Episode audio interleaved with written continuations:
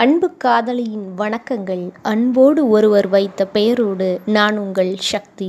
இந்த உலகம் காதல் என்ற சொல்லால் தான் இயங்கிக் கொண்டிருக்கிறது என்பதற்கான ஓர் ஆதாரமாய் இந்த குரல் ஒழித்து கொண்டிருக்கிறது.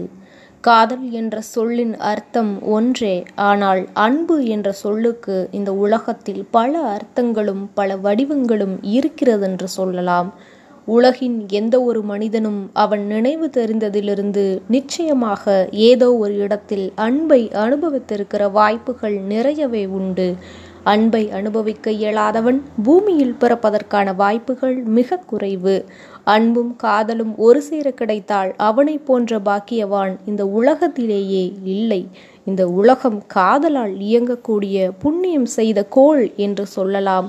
அந்த அறியாமை வெறும் நெருங்கிய உறவுகளுக்கிடையே வருவதை தாண்டி இன்று சாதிகளாலும் மதங்களாலும் பெருத்து வைக்கப்பட்ட சமூக கட்டமைப்பில் இரு மனிதர்களுக்கிடையே உருவாகும் ஓர் அருவி காதலாகும் என அறியப்படுகிறது.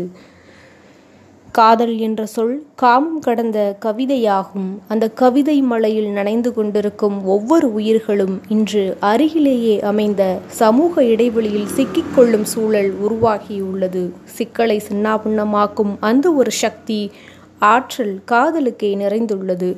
மனிதா காதல் செய்வோம். சக மனிதனை செல்லமும் செல்லமற்ற பிராணிகளையும். ஏனென்றால் இவ்வுலகம் காதலால் தான் இயங்கிக் கொண்டிருக்கிறது. ஒளித்த அன்பின் சக்தியின் குரலை கேட்டமைக்கு நன்றிகள்.